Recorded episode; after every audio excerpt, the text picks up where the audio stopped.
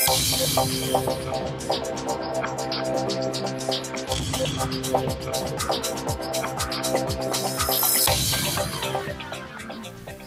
next presenter is going to be from the Office of Economic Development. Um, I'll just grab their intro real quick. Making his way up here.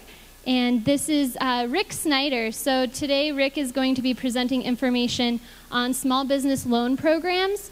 Um, Rick is a senior economic development specialist and has been with the office for 27 years administering the OED's loan programs. So please welcome Rick.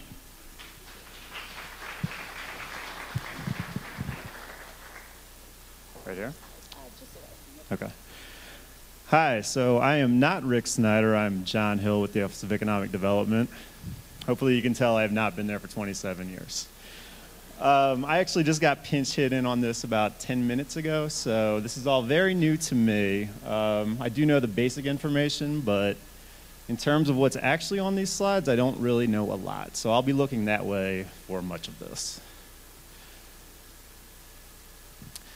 So OED's loan program has been around since 1986. Um, it is a federally funded program. Um, since 1986, we've revolved approximately $170 million, assisted around 850 small businesses. Uh, the private capital leverage toward that or with that is around $650 million, which is almost four times as much. Um, so uh, the loan program is uh, geographically independent. Um, we're going to get a little bit more into that as we kind of move through. This is really just kind of a, uh, a rough breakdown. Uh, the businesses must be located within that revolving loan fund, fund boundary uh, and meet one of the national objectives of the loan program. Um, rather than read through all this, I'm just going to skip ahead and just kind of uh, kind of show you the specifics of all these things. Uh, as I said, uh, this is a federally funded program. It's funded by the Community Development Block Grant, um, which comes through uh, Housing and Urban Development. This is a program that uh, over the years we've certainly seen less and less money coming in from the federal level. Uh, so we've obviously been very careful to make sure that as we um, disperse those dollars, we're doing it in the most uh, effective way possible because every year we honestly don't know if it's going to be there the following year. Um, we have two loan programs the revolving loan fund program, which is our traditional lending program, and then the neighborhood business revitalization program. Uh, there are some key differences between those, and we're going to get into that in just a minute. Uh, eligible uses of funding. Um, it's pretty. Um, it's pretty wide ranging what we can do. Uh, it can be used for real estate acquisition, construction costs, uh, fixtures, furniture, and equipment, which we actually we call FF&E. Uh, working capital, which is could be payroll, it could be um, the capital you need, kind of as you're still waiting to generate revenue, things like that, and purchase of inventory. There are some national objectives that all these loans must fit into, and we're going to get into that as well. So, um, overall, there are some objectives to this program. Uh, number one, we want to create jobs available to low and moderate income individuals. This program actually stipulates that of the jobs created, 51% must go to individuals who were in the previous year low and moderate income. So where, where this kind of gets a little confusing, um, the jobs themselves don't need to be low moderate income jobs. The people who fill those jobs in the previous year needed to be in the lower moderate income range, which is just basically below the um, area median income, which I believe right now is $58,000. Uh, let's see. Uh, we want to stimulate the redevelopment of underutilized, deteriorated commercial districts. Um, we'll get a little bit more into that as we move forward. Uh, elimination of slum and blight. Um, we want to improve the quality and level of goods and services in Denver's low and moderate income neighborhoods. So, you know, basically what that means is we want to invest in lower and moderate income neighborhoods and kind of uh, kickstart um, economic development in those areas. Uh, we want to create access to capital for small business entrepreneurs who cannot obtain conventional traditional financing. That's a really important part of this, and we'll get into that as we move forward. So, so owner equity private financing must be maximized. Um, basically, what that means is the owner has to be able to come in with a substantial portion of this money, either themselves or through loans. Um, and our participation essentially is dependent upon the project not being able to move forward without our participation. So um, the, the minimum amount that a, uh, a borrower must have toward the project is 75% of the total cost. Um, uh, minority and women-owned businesses can actually be 70% of the total cost. And then OED can come in with the last either 25 or 30% up to, um, depending upon the, the criteria. So we can lend up to $350,000 for a project. I believe that the lowest we go is 25. Um, and for that money to come in for us, or from us, um, there has to be a demonstrable need. So what that means is the borrower, the potential borrower, has to be able to show that they cannot generate any more capital. So that can come in the form of declination letters from banks, things like that. Uh, at what point, at which point we can come in and lend that last little piece we don't want to compete with private lending institutions, be they banks or um, people like Colorado Lending Source, um, Accion, those types of lenders. We really want to come in as you know the last piece of the puzzle and the reason to kind of help get these projects over the line. Um, we do take a subordinated lien position in these uh, in these projects, which basically means that if the worst were to happen and the business was unable to continue, we would be the last people at the table with our hand out. You know, we, we obviously don't want to see that happen, and we don't want to be in a position where we're collecting. Um, we've had a lot of success in terms of, um, you know, these loans. Very few actually default, especially given the fact that these are loans that um, aren't quite as bankable as they say.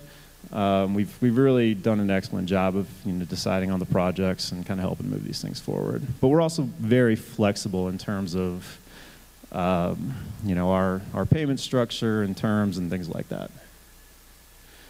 So just, I guess a lot of this is kind of a recap. As I said, I didn't really know what was coming.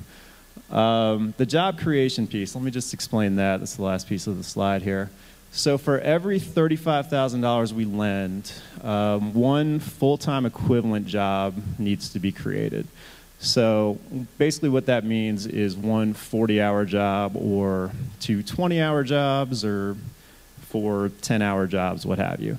So that's, that's what we mean when we say a full-time equivalent job. So for every $35,000, one of those jobs has to be created. So the, uh, the uses, um, I guess we kind of already went over this. I think the only piece that I really want to cover with this is the construction and renovation piece. Now, we tend to advise people against using our money for construction specifically just because it creates a lot more uh, red tape because when you use federal dollars for um, things like construction, it triggers what's called Davis-Bacon. And Davis-Bacon is uh, a government um, requirement that uh, basically means that you must pay a prevailing wage to your um, to construction people. So that's going to happen anyway, the way Denver is right now. I mean, we've got a major shortage in terms of construction um, labor. But um, the fact is, it just it creates a lot more paperwork for you, and it makes things just a lot more cumbersome when it comes to actually using the money. So we, we tend to advise against that. We certainly do lend for it, but it does make things a little bit more difficult for you. Now,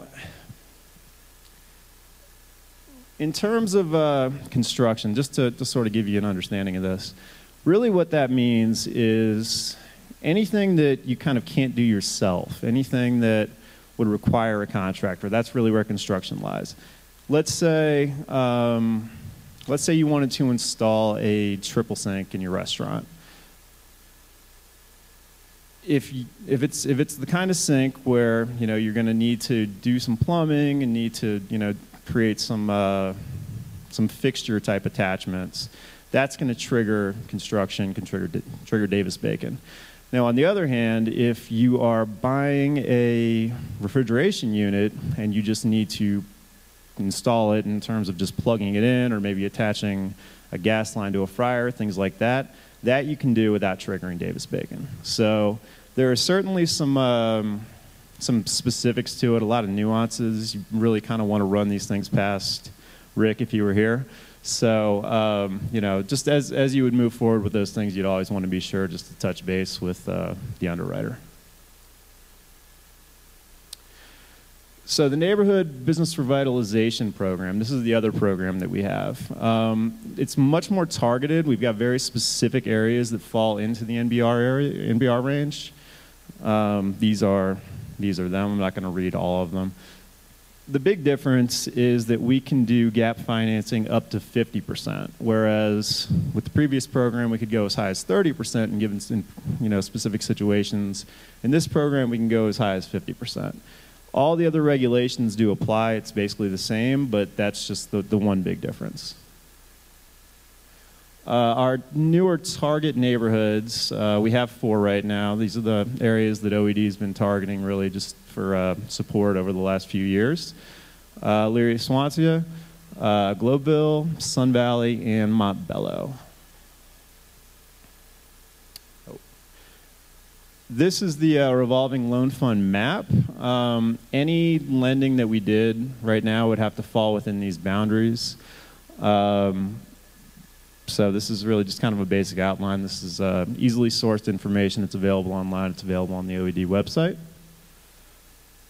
And so the underwriting criteria, I guess this is this is really the most important part. This is the reason why it's it's worth um, looking at our program. Our program tends to be a much more affordable program. Um, we we offer below market interest rates, uh, usually between one and six percent. Uh, the terms of the loan um, for real estate acquisition can be up to 25 years. Construction can be up to 20.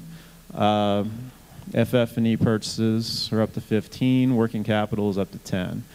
Um, we also offer a six to nine month moratorium at the beginning of the loan. The reason that's advantageous is, as many of you know, um, you know, getting through, you know, zoning, licensing, all those things can take some time, and you're not generating revenue, and you're still paying rent. So, you know, this is an important piece for us. We want to make sure that you've got a little bit of lead time to get to a position where you're starting to generate revenue. And so, you know, we try to make this as approachable as possible. Uh, in terms of collateral, business assets, uh, deed of trust, um, and a personal guarantee is required from the, uh, from the business owner. Um, there certainly is a lot more to this. Um, you know, this is really just a, a general outline. Rick is, uh, as, as was mentioned, Rick has been here for 27 years. He's been underwriting these loans for a long time. So, you know, any, uh, any follow-up questions you may have about this, he's certainly more than capable of answering. And he absolutely would have been here had it not been for a very last-minute emergency. Uh, let's see. Okay, I'm not going to lie. I don't know anything about these programs. so, you know, take it in. I, I don't know what else to tell you. Next slide. Um, so our, our, our, lending and key partners, uh, banks, of course, uh, Colorado Housing Finance Authority, Small Business Administration, um, the Commons on Champa. I'm assuming, considering the audience, most of you are familiar with the Commons. Uh, if you're not, um, please find Carrie Singer later today. She can tell you all about the Commons. It's just a fantastic space for entrepreneurs to really get started and get rolling. It's a free service of the city of Denver. So if you don't know about the Commons, absolutely get in touch with Carrie. Um, and obviously we have we have many other partners. Um, we certainly rely on them to help get to that first 75% and you know kind of do our part and help help the community grow the best we can. So here's uh, Rick's contact information, and you know I'm sure you have many more questions that I didn't touch on. So by all means, feel free to reach out to him. And thanks very much.